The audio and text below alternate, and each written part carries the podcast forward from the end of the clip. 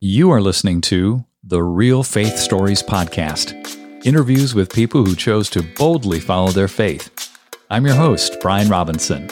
Now, let's meet our guest and hear their story.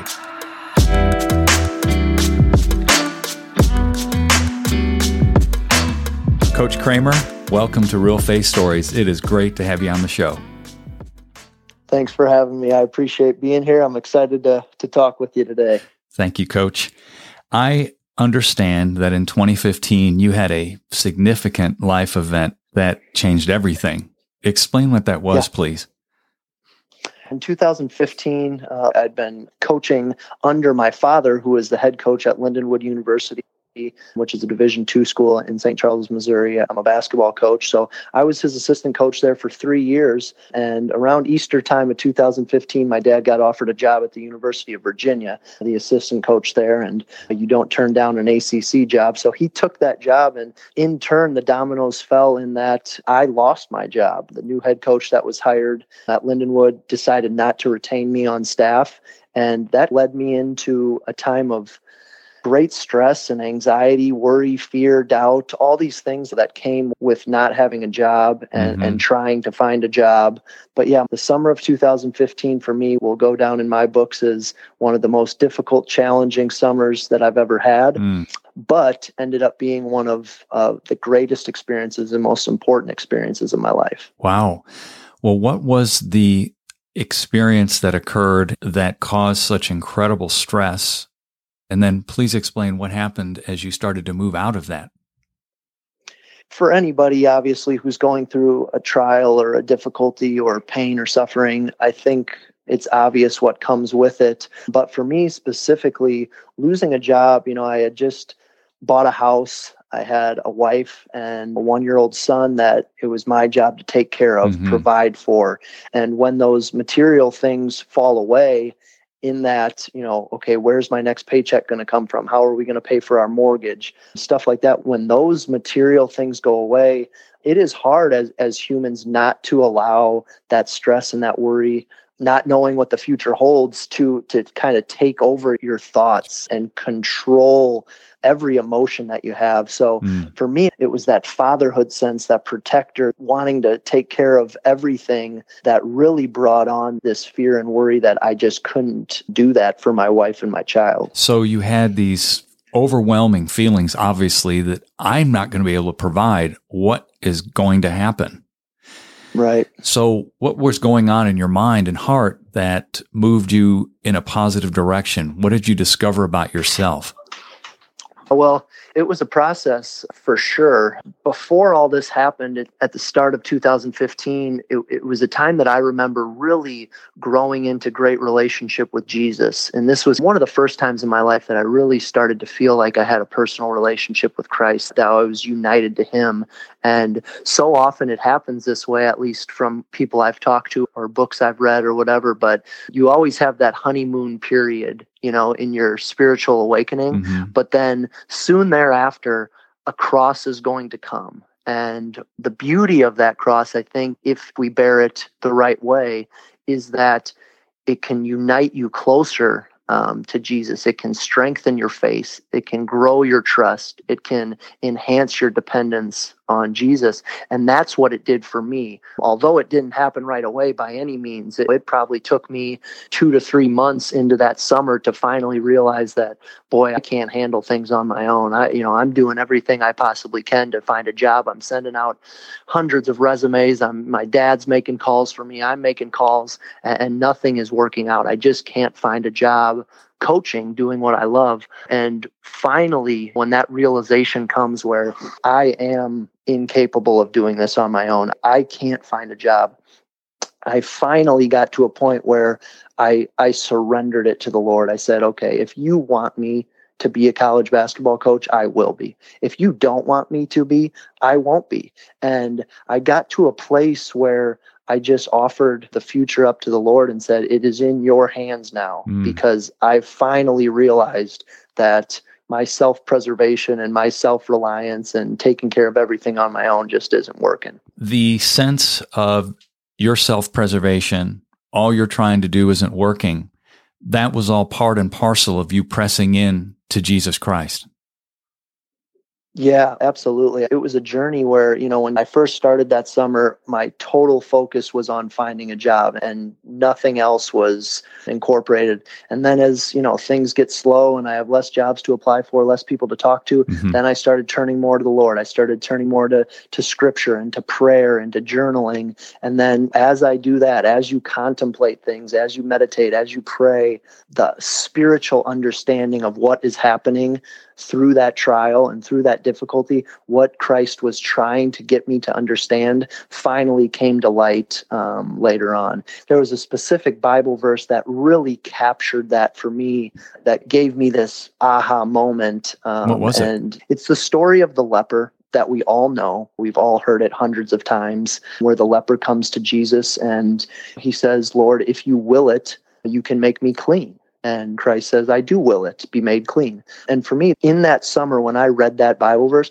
it was the first time for me that I ever truly related to the leper. Sometimes when you read a Bible verse, you just read it outside of the story. But then other side, other times the verses hit you and you can just infuse yourself in the story. Mm-hmm. And I infused myself as the leper in that the leper extinguished all the other opportunities that he had to find healing. I'm sure he went to doctors and people to help him, and nothing worked. No other person could help him besides Christ. And that's the same way I sort of felt in that I just extinguished all my other chances of sending in resumes, making calls, whatever it may be, and nothing is working. Jesus, you are my only hope. And if you will that I can have a job, you will make it happen.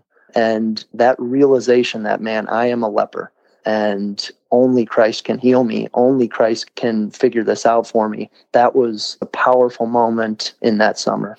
What did that do for your desire to control everything once you had yes. that revelation through that scripture? What happened? Oh man, you're hitting one of my vices right on the head because I am a control freak. I am a self-reliant guy. You know, I'm a, a confident dude that says, "Hey, I can take care of this. I'm going to get things done."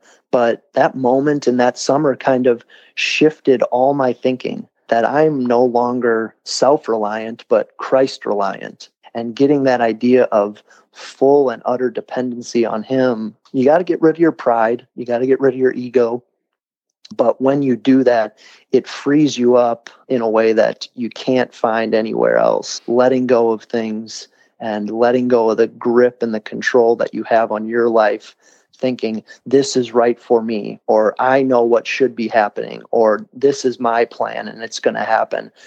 I, I, think it's an off base way of living your life. Mm. And a lot of times, for most of us, it takes trials, it takes suffering to open our eyes to the truth that you are not going to find peace until you fully surrender to the Lord, until you fully give up control of what you think is best and, and let Him handle things. Wish it weren't that way.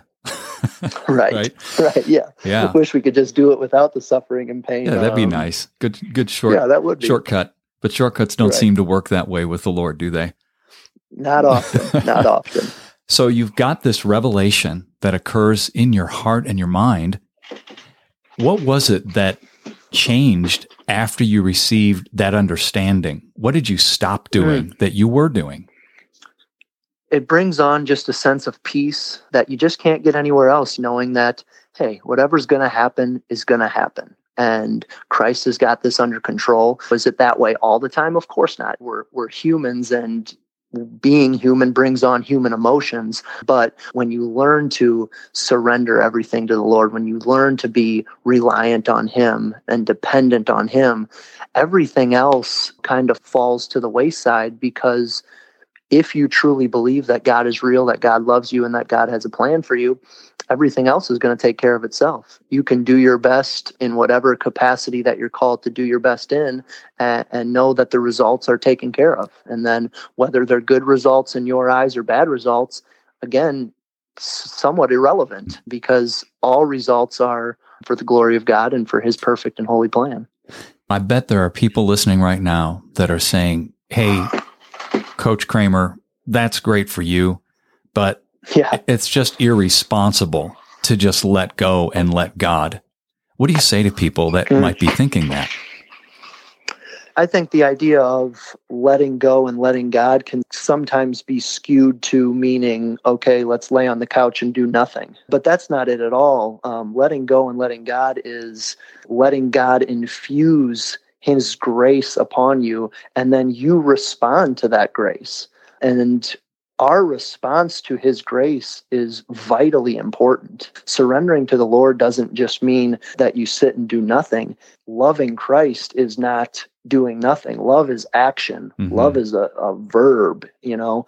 So I think that can get misconstrued that if I surrender the Lord or I depend fully on Him, that I make no action. Mm-hmm. No, no, not at all. The action first is God's grace poured upon us. And then our action, secondly, is our response to that grace. And when you do it that way and when you focus on it that way, then the peace comes from not worrying about the results. You can put your whole heart and your whole soul into what you believe God is calling you to do. And then, no matter the outcome of that, you can be content with it, knowing that God's plan is perfectly being played out. So that sounds like the shift, capital T H E, in that when you started taking action, when you felt directed to take action, instead of attaching yourself to the outcome and trying to own every part of that action, you did what you yeah. felt you were supposed to do. And you're like, okay, I've done what I believe I'm supposed to do. I'm going to live now in his grace and let him take care of the outcome. Yeah, absolutely. It wasn't that I stopped making calls or sending out resumes or anything like that once I came to this realization, by no means.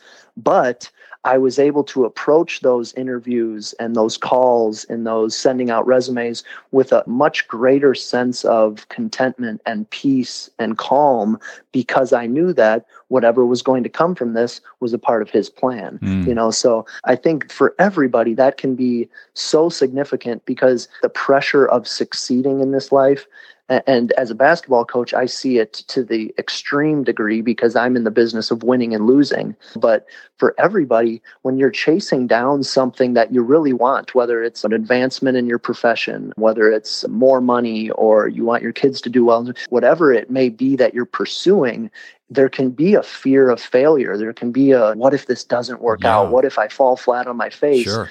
But when you get to a point that, you know, it's not about the end results, it's about giving my all for Christ, responding to his grace, and then allowing him to take me where he wants me to go and trusting that what happens after is a part of his plan. That takes all the fear, all the anxiety, all the worry of the result away. Mm. And it just frees us up to live in a way that um, Christ intended us to. So you've basically thrown your arms open and looked up and said, I trust you, sovereign ruler of the universe, to take care of my life. And I'm going to keep taking the actions you tell me to take. Absolutely. And I say a prayer often Lord, I open my hands to you. Whatever you want to give me, give me. Whatever my family needs, give it to us. Whatever you desire to take from me and take from my family, take it. And, and, that kind of opening of the hands and saying, give me what I need, what you know I need, and take from me what you know I don't need. That idea is, is kind of what I grasped onto in that summer. Mm-hmm. How has this affected your trust and your love of Jesus? I mentioned at the beginning of this whole thing that this summer was the the hardest summer that I ever had to deal with, but it ended up being the most profound gift that I ever could have received and it's specifically because of what you just said. There's no way I would be this in love with Jesus and this fully faithful and trusting in him if I hadn't gone through that trial that I went through. And I think it's the exact same for everybody that when you're facing trials, these trials are just God's gentle nudges saying, Hey, hand it over to me. Come to me. Let me handle things take away your grip on what you got going on and what you think is best and hand it to me. It's those gentle nudges. And if we can unite our sufferings to Him, I think what comes at the end of those sufferings is that peace, is that love, that trust that you couldn't get any other way. Anything else that you'd like to share that's come out of this trial that you tend to share with other people frequently? I just came across this quote recently, but it perfectly sums up what I tell people when it has to do with suffering or when somebody asks me, why am I going through this? Why is this happening to me? And Fulton Sheen once said, everyone who suffers is on a cross. Okay. So when you suffer, you're on a cross. And he said, some look to be taken down like the thief on the left, and some look to be taken up like the thief on the right. And holy cow, I mean, how profound is that quote there? Mm. In that a lot of us, when we suffer, just eh, fight with all our might to get away from the suffering. Suffering is not good. It can't be good. Uh, I have to get away from it. But then others who really understand the Christian teachings say, wait a second, this suffering could be a gift and I and I want to unite myself to this suffering and be taken mm. up to Christ from my suffering, from my cross. And that's what I want people to know is that our world teaches us that suffering is bad. That anything that's going on in your life that isn't the way you want it, or is a struggle, or is pain, or is difficult, to run away from it. Mm-hmm. But but frankly, that just isn't Christian. That's not Christian teaching, and that's not what Christ told us. So if you can learn that to take those struggles and sufferings and pains and, and, unite them to Christ and use them to lean into Him, use them to trust in Him more, to love Him more, to depend on Him more, it can change the way you approach life. And whether it's a big suffering or a small suffering, irrelevant, you know, mm-hmm. compared to the sufferings of other, my suffering that summer in 2015 is is insignificant. I mean, of the people who are dealing with hunger or abuse or what the millions of different sufferings that are far worse than mine, again, it, it's just such a difficult thing for them to go through. But if they can unite those things to Christ, I think it can reap fruit. And then reversely, even if it's a, a tiny suffering, you know, where your boss annoys you or your kids are getting on your nerves or something goes wrong on the road and you, you get frustrated, those little pinpricks in life can also be small sufferings that teach you to to give it to the Lord and and trust in him. Mm. So suffering, such a gift, but unfortunately, most of us don't see it that way. What do you say to somebody to that point who's in the middle of suffering right now? the pain is almost unendurable. How do they stay yeah. there and accomplish what it is that God's wanting to accomplish in their lives? Mm. Yeah, the thing that I so often go to is um, Jesus in the Garden of Gethsemane. Right before he was getting ready to be persecuted mm. and scourged and crucified, he went to pray to his Father. And in his divine, you know, awareness, he knew all that was about to happen. And he prayed fervently, right? He, he asked God to take this cup away from him. Mm-hmm. He was bleeding, he was sweating blood. He was so worried and anxious. And I think what that story can do for us is to comfort us in saying that Jesus Christ, the, the Lord incarnate, the God man, he, in all of his humanness, felt the same anxiety, the same fear, the same worry that we often feel when we come across trials and struggles and difficulties. But in his divine glory, he had the ability to say, Not my will, but yours be done. So the comforting can help us in that it's okay to feel human emotion, to be worried, to be anxious, but you don't have to give in to the human emotion you can cling to the divine understanding that God's plan is perfect, even in your moments of struggle, and say to God, Not my will, but yours be done. What do you say to somebody who's just so exhausted from the fight, they feel like they can't take another step forward? Oh, yeah. Suffering is hard. And I'll say the same thing that I experience is, is just cling to the Lord, mm-hmm. um, turn to Him in prayer, turn to Scripture, turn to your family and friends for support. It is not easy by any means. When you speak of suffering, when you're not in the midst of it, it's easy to kind of lightheartedly walk through it. But when you're in the midst of it, all this easy go and talk doesn't seem to make sense. But for those who are suffering, I, I would just say, my oh my, just just cling to Jesus and give him all of your grief, all of your anguish, and, and allow him to lift that up. Mm-hmm. Allow him to take it upon himself and, and, give you the grace to to get through it and to understand why you're going through it. Mm-hmm. I'm going back to the shift that occurred. You're falling in love with Jesus. You're embracing mm-hmm. the suffering. You're letting go of control. What's the day to day as compared to what it used to be? Oh man, I, I would say I, I, made a complete 180 of personality. I used to be a very emotional guy, and that came from passion and competitiveness and, and all that stuff. But I think through that trial, I learned to let that stuff go a little bit and be a little more level with my emotions in that not letting every little thing bother you. And especially now with with all that's going on there's so many things that that flip a switch and set you off. And i think it, it teaches that surrendering to god teaches you to not allow the the small pinpricks in life to set you over the edge, mm-hmm. but to take them on as little reminders that God is with you and that He's taking care of things, even in the midst of the annoyances and the struggles and the pains. So, the main thing for me is I just approach each day differently in that I have this hopeful expectation of the amazing thing that God is going to do today. Mm. And they they might be little tiny insignificant things that nobody notices, but I have my eye out. I'm aware of what's happening and what's going on and whether it's just a simple sunrise or a warm breeze or a smile from a stranger, you can capture those as moments of uniting yourself to Christ if you're aware of them. But so often we get caught up in the world around us that we we lose track and we're unable to see God in our midst. How has this changed your coaching and your approach to coaching? Oh man, again, I think it's made a complete 180 of it. And and when I say complete 180, don't think that I don't have uh, reverts back to my old ways and I lose track of things and I get fired up and I make poor decisions and stuff like that. So you're still throwing I, chairs?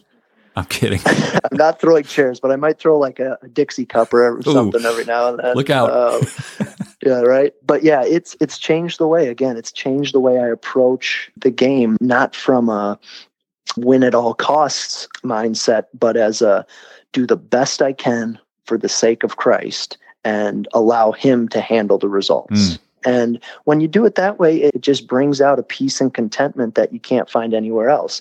You know, when I walk into each game, instead of saying, oh, we have to win this game, what if we don't win this game? We better, you know, all that stuff. I say, did I do the best job I can preparing for this game? Are my players well prepared to do the best they can? And if I can say yes to that answer, then I can let go. I can coach my players hard during the game, and then the results take care of themselves. Again, that's something that all people can use in their approach to life, whether it's coaching or you're in the business world or real estate or a parent or a spouse, whatever it may be, you can approach life that same way. Mm-hmm. That as long as I give my best for God's sake and God's glory, the results will take care of themselves. How has this changed the approach you have to your athletes? I think that kind of going back to that awareness and, and, trying to see God in, in all that is around me, I think that has helped me the most with my players in trying to see Christ in my players, in their successes and in their failures. When they do something stupid or when they do something great, to see Christ in them and try to love them that way. And when you do it that way, when you're aware of Jesus in others, you're less likely to lash out. You're less likely to rip them a new one and mm-hmm. put them on the line and make them run sprints for an hour. Um, and you're more likely to understand the struggle that they went through or the mistake that they made. And then, of course, correct them, but do it in a charitable way that is going to motivate them to be better afterwards. Has that approach yielded, in your opinion, better results, better outcomes?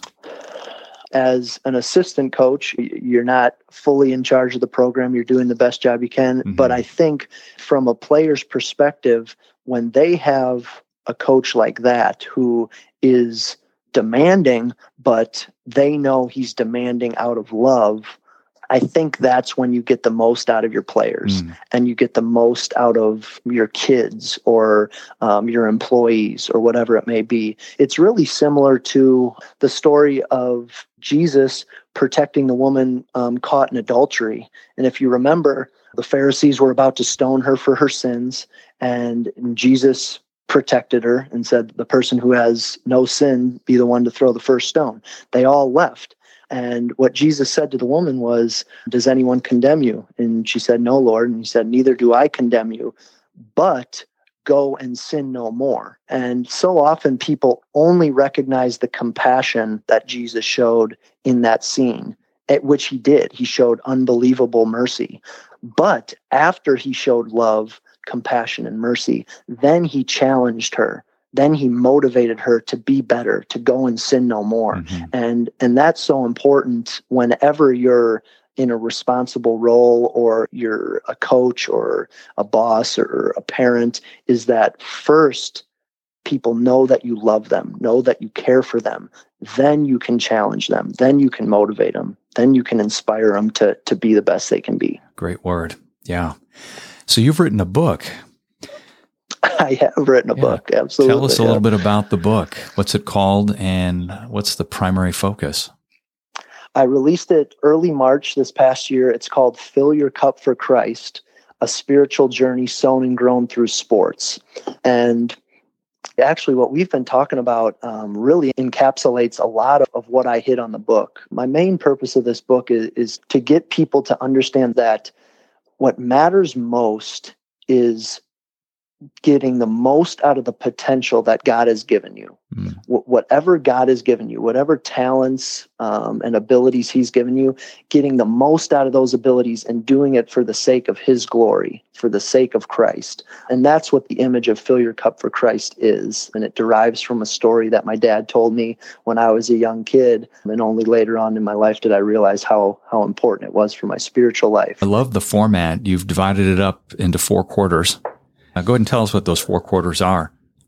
Yeah, so the first quarter is called the motivation. And, and, that's where I dive into falling in love with Jesus and explaining to the reader that all that you want to do spiritually, whether you know that it's good for you to follow the commandments or pray often or go to church or, or whatever it may be, all those things are good, but you won't have the motivation to do them unless you're fully in love with Christ. Mm.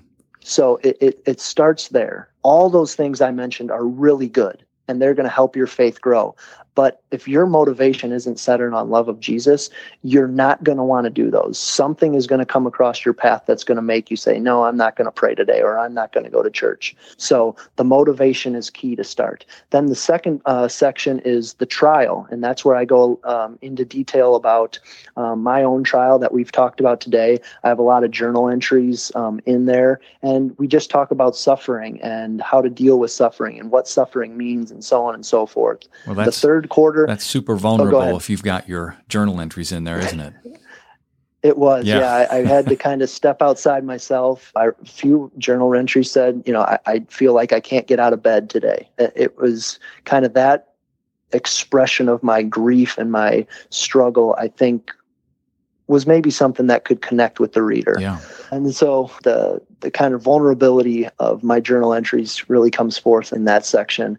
Then the third section is more theology um, based section where I talk more about church teaching and what the Bible says and so on and so forth. And then the fourth quarter is called the challenge. And that's where I really dive into motivating the reader to become the best they can be, to pursue holiness. And that's where the coach in me really comes out, where, you know, I kind of get a little bit in your face and, and push you to greatness. It was quite a journey. What's one point you could share with us that you talk about in the challenge? Give us one in your face point. Okay. So, one of my favorite things that I wrote is when you die, two things happen. You either go to heaven or you go to hell. And what you do and don't do on this earth matters.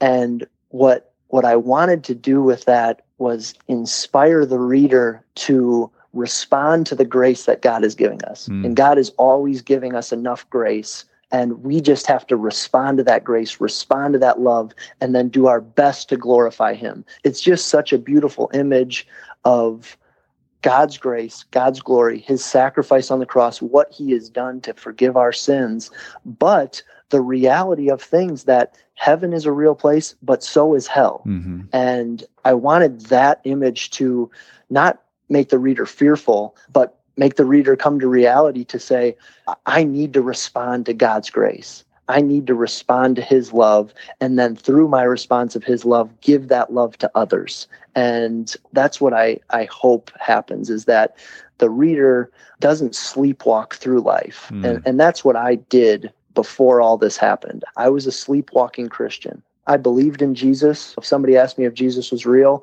and that he died on the cross, I would say, yeah, for sure, absolutely. But my life didn't portray that belief. And, that's what I think so often most of us struggle with is that we get caught up in, in what's going on in the world and, and we lose track of why we're really here.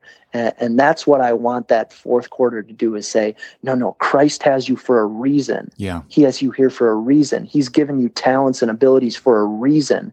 And he wants you to use those. Mm. He wants you to use those talents and abilities for his sake, for his glory, for his kingdom when you can cling to that and when you can wake up every day and say man today is for jesus and for his kingdom and his for his glory. And i'm gonna i'm gonna find one of his lost children that he's looking to bring home.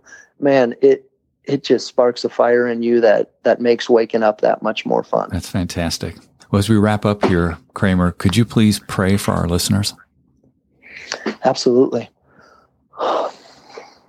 Jesus as we come to you with all of our griefs and our struggles, our trials and our pains, we ask that you shower us with your grace, with your love, that we may feel your presence in no matter what we're going through, that we may learn that suffering, although difficult and painful at times, is your gentle nudging for us to come back to you for us to let go of our grip on what we believe is right and what we believe should happen, and that we can give it to you and trust that your plan is perfect. Lord, thank you for the gift of your suffering, for dying on the cross, forgiving our sins, for giving us an opportunity at a relationship with you, and for creating a place for us in heaven where we may live for all eternity in your presence and in your love. And in Jesus' name we pray. Amen. Amen. Thank you so much. What's the best way for people to find out more about you and pick up your book? You can find the title for my book on Amazon. Just type in Fill Your Cup for Christ with my name, Kramer Soderberg. Or you can go to my website, um, which is www.kramersoderberg.com. And you can find the book there. And you can also find media stuff about me and information. I, I love hearing from people who are struggling and having difficulties. I love people who uh, reach out to me after reading my book. So I would love to hear from anyone listening who needs help, who needs guidance, who just wants to talk about Jesus. Um, I'm an open book, and I would love to to hear from some people. That's great, and that's K R A M E R S O D E R B E R G dot com. Correct. Thanks so much for being here, Coach Kramer. Thanks a lot for having me. It was a great joy to be with you. Hey everyone, thanks for listening. Please make sure you subscribe to the show and share this with someone you believe would be encouraged and motivated by these stories. Until next time, I'm Brian Robinson reminding you that the greatest decision you could ever make is to ask Jesus Christ to become the Lord of your life. If you haven't done that, read Romans chapter 10, verses 9 through 11. Thanks again for listening.